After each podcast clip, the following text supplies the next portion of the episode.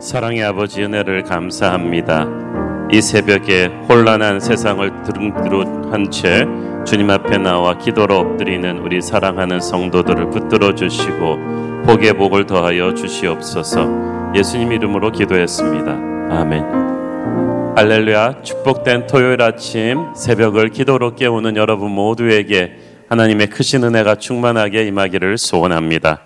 오늘 우리에게 주시는 하나님의 말씀은 에베소서 4장 7절부터 12절까지의 말씀입니다.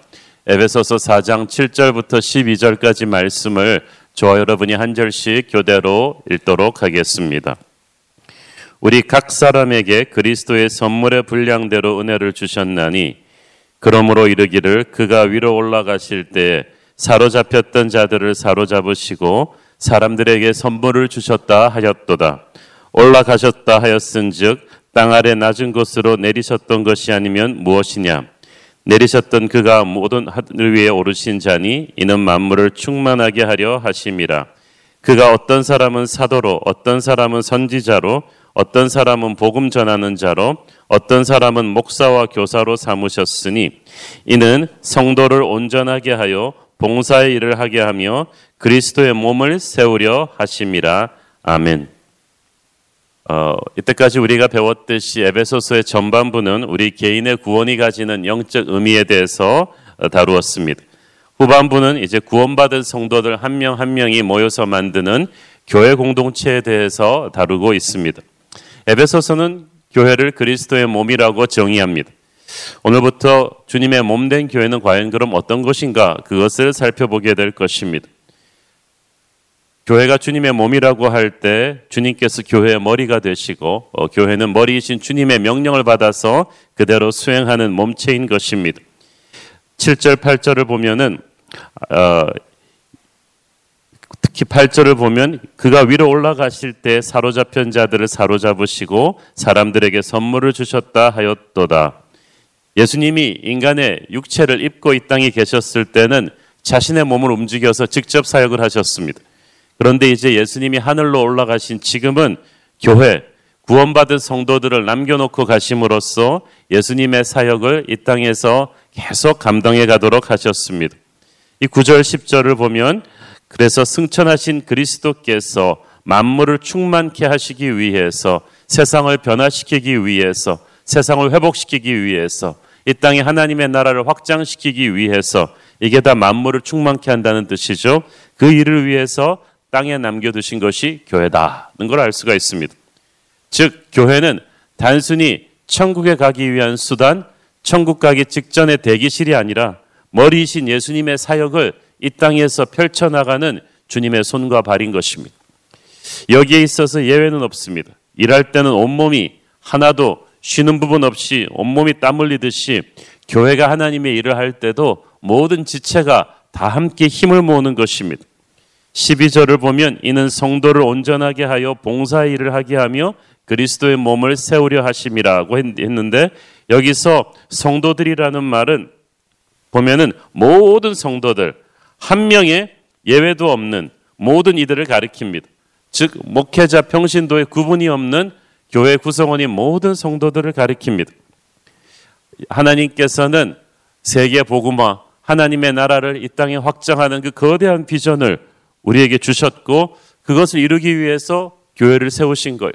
그리고 교회 구성원인 모든 성도들 한 사람 한 사람에게 독특하고 다양한 은사들을 주셨습니다. 7절을 보십시오.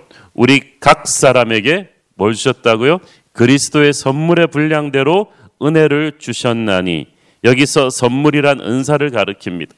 하나님은 모든 성도들에게 영적 은사를 주셨어요.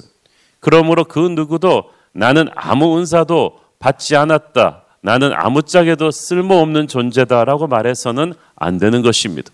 하나님이 분명히 창조주 하나님께서 주셨다고 했는데 나는 안 주셨다고 하면은 그거 어떻게 되겠어요? 은사를 주신 하나님은 둘째로 그 은사를 감당할 수 있는 은혜를 주셨습니다. 은사는 내가 노력해서 얻은 것이 아니라 하나님이 공짜로 주셨습니다. 은혜가 그 뜻이에요. 그냥 공짜로 주신 거예요. 그러므로 나도 그냥 나누어야 돼요. 은사는 나누지 않으면 아무 소용이 없습니다. 은사는 자기 과시하라고 자기 도취를 위해서 주신 게 아니거든요. 그래서 은사는 독점해서는 안 되고 반드시 사용해야 되고요. 흘려보내야만 됩니다. 가르침의 은사를 받은 사람이 열심히 말씀으로 사람들을 가르치는데 자기의 시간을 쓰지 않으면 그거는 하나님한테 가서 죄 짓는 거예요. 나는 잘 가르친다. 그것만 과시하고 있어서는 아무 의미가 없어요. 재물을 버는 것도 은사예요. 그 재물을 받는 은사를 받은 사람은 어, 남이 할 수 없는 능력으로 재물을 모으면 그거를 솔로몬처럼 쌓아두지 말고 주님의 나라를 위해서 또 열심히 써야 되는 거예요. 어, 다스림도 은사죠. 행정의 은사도 은사고 남을 궁율하는 것도 은사고 이 모든 은사를 받은 사람은 희생적으로 나누어야 합니다. 찬양의 은사를 받은 사람은 또 찬양을 해야 되고요. 어, 그 기도의 은사를 받은 사람은 그 기도에 몰입해야만 됩니다. 은사만큼 그걸 나눌 수 있는 은혜를 하나님께서 주신다고 했어요.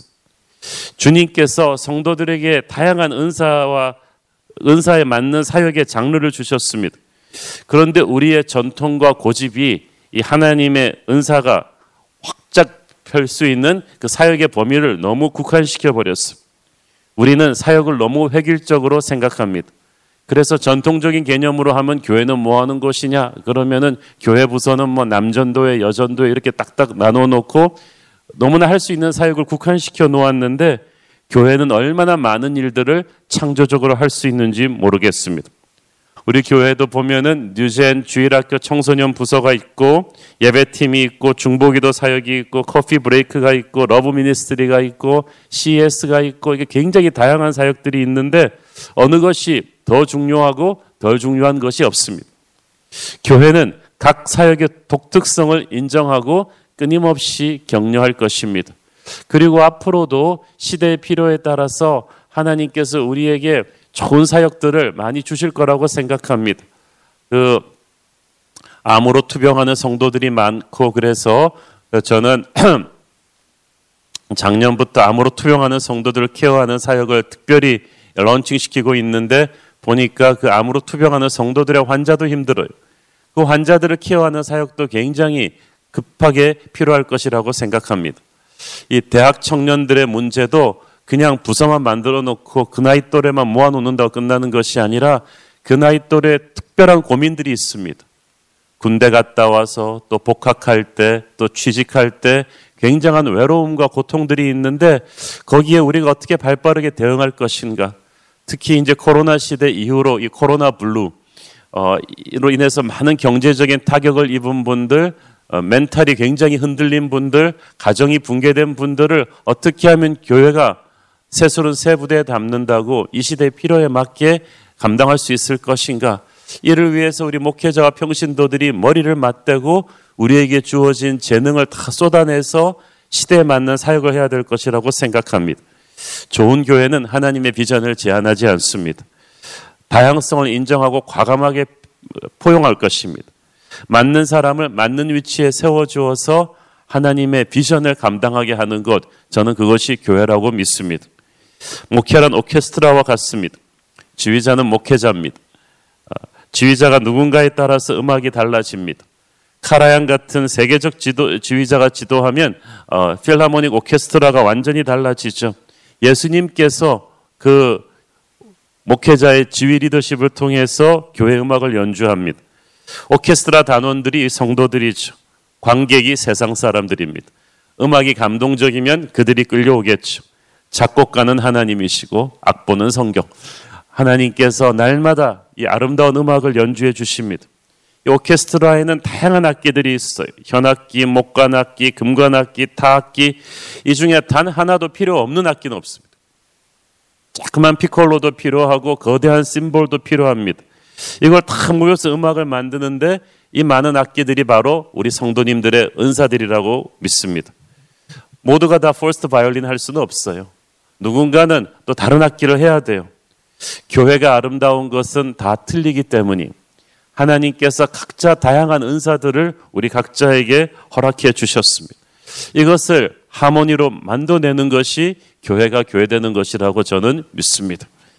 교회는 목사의 설교만큼 모이고 평소도 어, 장로들의 인격만큼 성숙해지고 성도들의 사역만큼 풍성해진다는 말이 있죠. 교회는 그리스도의 몸이라고 했습니다. 몸이 건강해야 돼요. 건강하기 위해서는 단순히 잘 먹어서만 되는 것이 아니라 부지런히 운동을 하고 일을 해야만 합니다.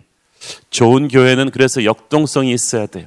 은혜를 받은 것만큼 몸을 움직여서 하나님의 일을 하는 그런 것입니다. 그래서 교회는 단순히 예배 보고 가는 극장 같은 곳이 아니라 하나님의 뜻을 행하는 것입니다. 그래서 예배는 보는 게 아니라 드리는 거예요.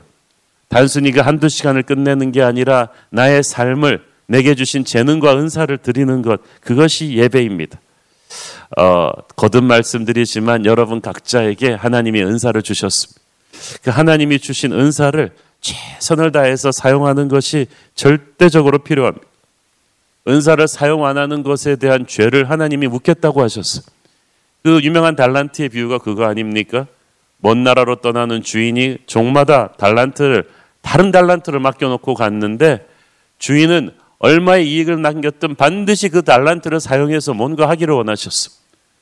아무것도 안 한 것도 죄라는 것을 우리는 그 달란트의 비유에서 배울 수가 있습니다. 왜냐하면 어떤 사명을 위해서 주님이 그 달란트를 주셨는데 그 달란트를 가지고 아무것도 안 했으면 그걸 낭비한 거예요. 그 달란트를 그 시간에 딴 사람한테 주었으면 얼마나 소중하게 사용했겠어요. 그거를 방치하고 낭비해 버렸으니까 하나님이 화가 나신 것입니다. 여러분에게 주신 하나님의 달란트가 무엇인가를 곰곰이 살펴보고 이 짧은 남은 인생 동안에 그 달란트를 아낌없이 쓸 생각을 하십시오. 우리 모두에게는 하나님이 주신 은사가 있고 그 은사대로서 우리는 사역을 찾아서 일을 해야만 한다. 저는 그래서 우리 교회 성도들이 모두 몸을 움직여서 은사대로 사역을 하기를 바랍니다. 몸을 움직이지 않으면요, 괜히 사람이 부정적이 됩니다. 꼭 남의 집에 온 것 같은 느낌이 들어요. 운동 안 하면 몸이 약해지듯이 교회가 하나님의 뜻을 우리 목회자와 성도들의 몸을 움직여서 실천하지 않으면 병이 드는 거거든요. 교회는 기도하는 것이요, 몸을 움직여서 헌신하는 것인 줄 믿습니다. 우리 모든 목회자와 성도들에게 다양한 은사를 주시고 그 은사를 뒤에서 주관하시는 분, 그분이 바로 교회 머리이신 예수 그리스도이십니다. 그래서 은사가 많아도 교회가 이렇게 막 어지럽지가 않은 거예요. 지휘하는 그 한 분이 계세요. 고린도전서 12장 4절 6절을 보십시오. 은사는 여러 가지나 성령은 같고 직분은 여러 가지나 주는 같으며 또 사역은 여러 가지나 모든 것을 모든 사람 가운데서 이루시는 하나님은 같으니. 그러니까 은사가 다양하다고 해서 우리는 그 충돌하는 것에 대해서 걱정할 필요가 없어요. 우리 주님께서 반드시 모든 것을 조율하실 것입니다. 이렇게 다양한 사람들이 모여서 뭐가 될까 하는데 그 다양함이 오히려 파워인 거예요. 그 은사를 많이 가진 그 성도들을 하나로 모으고 조율하기 위해서 하나님께서 목회자를 세우셨습니다. 이 11절 12절을 보면은 많은 은사를 얘기하는 중에 특별히 이 영적 리더십의 은사를 말씀하십니다. 사도로 어떤 사람은 선지자로 어떤 사람은 복음 전하는 자로 어떤 사람은 목사와 교사로 삼으셨으니 이들의 공통점이 다 말씀을 가르치고 가지고 성도들을 세우는 목회자 그룹을 말하는 거예요. 많은 교회를 가보면 이 교역자와 평신도에 대해서 잘못된 생각을 하고 계십니다. 마치 야구장에서 교역자는 열심히 뛰는 선수 같고 입장료 내고 들어온 성도들은 스탠드에 앉아서 구경하는 좀 관중과 같은 느낌? 그러나 성도는 그게 아니라고 분명히 말합니다. 교역자와 성도의 차이가 이 역할의 차이지 어떤 계급의 차이가 아니라는 것을 보여주죠. 12절 특히 보십시오. 이는 성도를 온전하게 하여 봉사의 일을 하게 하며 그리스도의 몸을 세우려 하심이라. 그 앞에 나온 게 어떤 사람은 목사와 교사로 삼으셨다 그랬죠. pastor and teacher라고 정관사 없이 접속사로 딱 두 개를 이으면 한 사람이 목사와 교사 일을 겸비하는 사람, 목회자를 가리킵니다. 이 목회자가 성도들을 준비를 시켜준다. 그래서 온전하게 한다는 말은 영어 성경에 보니까 prepare, 준비시킨다. 헬라어 원문으로는 다듬어 준다, 갖추어 준다는 그런 뜻이에요. 간단히 말해서 운동 경기의 감독과 선수를 생각하면 됩니다. 그 90년대에 미국 NBA 프로농구 최고의 전설이었던 마이클 졸던이라는 이름을 여러분은 다 들어보셨을 것입니다. 그때까지만 해도 야구가 미국의 국가 스포츠라 그랬는데 그 마이클 졸단으로 인해서 미국의 국민 스포츠가 농구가 되었다는 말이 있을 정도로 뭐 자타가 공인하는 전설 같은 존재인데 제가 이 마이클 졸단의 그 다큐멘터리를 보니까 이 마이클 졸단을 마이클 졸단 되게 한데 결정적인 공헌을 한 두 명의 감독이 있었어요. 대학교 때 일찌감치 그를 알아보고 그를 격려하면서 세워주고 빨리 그를 프로로 전향시킨 딘 스미스라는 감독이 있었고 또 시카고 불스에서 이 마이클 조던이 재능은 뛰어나지만 팀 플레이를 못해서 우승을 한 번도 못하고 있을 때 마이클 조던에게 팀 플레이의 중요성을 가르쳐준 필 잭슨이라는 감독이 있었습니다. 그래서 그 필 잭슨 감독이 너를 위해서 존재하는 게임이 아니라 너의 뛰어남을 다른 선수들에게도 나누어줘서 모두가 함께 이기는 법을 가르쳐 줍니다. 그리고 졸단이 그 코치들의 리더십을 잘 따라 주었기 때문에 그는 그냥 잘하는 선수에서 전설적인 스타 플레이어가 될 수가 있었고 자기 개인 기록만 세우는 것이 아니라 팀 자체를 챔피언십을 10년 만에 6개나 따는 놀라운 팀으로 만들어낼 수가 있었어요. 이 마이클 졸던의 스토리는 우리에게 무엇을 가르쳐 줍니까? 아무리 뛰어난 선수도 훌륭한 감독의 손에서 다듬어지지 않으면 실력을 발휘할 수가 없다는 것입니다. 코치의 피땀 어린 사랑과 보살핌 속에서 선수 하나하나가 만들어집니다. 그렇게 만들어진 선수들을 묶어서 팀으로 일궈내는 것이 또 감독의 임무죠. 저는 교회 목회자와 우리 성도들의 관계가 그렇지 않나 생각합니다. 이 말씀에서 특히 중요한 것은 12절 말씀의 어순이에요. 한국어 성경으로만 보면 감이 잘 안 오지만 영어 성경에 보면 순서와 과정이 분명합니다. 먼저 성도를 온전하게 만든 후에 봉사의 일을 하게 돼 있어요. To prepare God's people for works of service. 그리고 나서 그리스도의 몸이 세워진다는 거예요. 이 순서를 절대로 거꾸로 뒤집으면 안 돼요. 예를 들어서 성도에게 일단 사역의 일을 시키면 그가 성, 온전하게 되는 게 아니라는 거예요. 순서는 교인들을 먼저 훈련을 시킨 다음에 사역으로 투입하고 그렇게 될 때 그리스도의 몸이 세워져 간다는 뜻입니다. 즉 아무리 성도에게 은사가 있어도 그것은 아직 다듬어지지 않은 원석이에요. 그걸 깨서 다듬어내야 돼. 그 은사를 감당할 수 있는 영적인 내공을 길러야 돼요. 이 영적인 내공은 말씀과 기도의 훈련으로 시간이 걸려서 만들어집니다. 성도를 온전하게 한다는 것이 바로 이 영적인 내공을 길러주는 거예요. 그의 은사를 감당할 수 있는 깊은 겸손과 어, 교리적인 철저함과 그런 따뜻한 사랑을 가르쳐 주는 거예요. 훈련시키고 무장시키는 영적인 내공입니다. 그런데 이것을 만드는 게 시간이 걸리니까 많은 교회들이 일은 급하니까 제대로 만들어지지도 않은 양육되지도 않은 성도들을 그냥 대충 은사를 보고 사역에 투입하다가 낭패를 보는 수가 많습니다. 이것은 하나님의 방법을 역행하는 것입니다. 저희 성가대 처음 만들었을 때 아마 원 목사님은 잘 알고 있겠지만 한 부한 부씩 만들 때 시간이 걸렸어요. 다른 교회 목사님들 얘기 들어보니까 아, 그렇게 하는 게 아니라고 일단은 새로운 교회 정도 규모 되면은 전공자들을 돈을 주고라도 불러와 가지고 소리를 잡아야 된다. 그래 가지고 뭐 엘토, 테너, 베이스 전공자 몇 명만 소리를 받쳐 주면 이렇게 되는 거다. 큰 교회들 다 그렇게 한다 그랬을 때 저도 아유 급하니까 좀 그렇게 하고 싶었어요. 그러면 좀 어, 소리 퀄리티도 좋아지고 가만 기도해 보니까 이 말씀대로 하면 그렇게 하는 게 아니에요. 어, 그러려면 내가 예술의 전당 가서 서울 시립합창단 노래를 듣지 왜 교회 오냐? 시간이 걸리더라도 우리 성가대는 말씀과 기도로 하나하나 다듬어진 사람들을 세워서 차곡차곡 채워 나가겠다. 그래서 기억하시겠지만 초창기부터 성가대는 어, 우리 성가대가 노래를 못한다는 말이 아니라 그 기도와 말씀의 영성으로 하나하나씩 쌓고 올라왔어요. 그리고 오늘날 저는 어, 굉장히 그것이 좋은 결정이었다고 생각합니다. 우리는 성도를 온전하게 한 뒤에 봉사 일을 하게 합니다. 그래야 그리스도의 몸이 세워지는 것입니다. 그렇게 하나님의 사람을 만들어 놓았을 때 그가 하나님의 일을 할 때 사고가 생기지 않아요. 그래서 각자 자기 일을 해야 돼요. 목회자는 영적 코치로서 성도들을 영적인 내공을 만들 수 있도록 땀을 흘리고 또 성도들은 그 가르침을 받고 훈련받는 일에 열심을 내면 그 과정에서 주님의 몸된 교회가 든든하게 세워져 가는 줄로 믿습니다. 시간이 걸려도 그것이 정석이라고 믿습니다.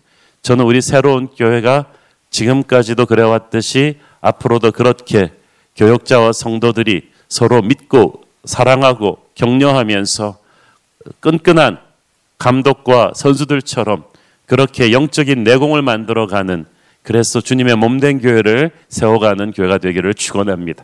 기도하겠습니다. 사랑하는 아버지 은혜를 감사합니다. 주님, 그리스도의 몸된 교회를 세우는 것이 어찌 사람의 힘으로 가능하겠습니까? 오늘도 기도하며 하나님 앞에 엎드리는 성도들 축복하여 주시옵소서. 교회 초창기부터 얼마나 많은 우리 목회자들이 기도하고 땀을 흘려서 말씀과 기도로 우리 성도들 한 사람 한 사람을 이때까지 세워왔습니까? 그 성도들이 교회 곳곳에서 사역을 감당하고 주님의 나라 일을 할 때 얼마나 큰 열매들이 있었습니까? 앞으로도 우리 새로운 교회 성경적인 순서를 흐트러뜨리지 않는 그런 교회로 세워져 가게 하여 주옵소서. 예수님 이름으로 기도했습니다. 아멘.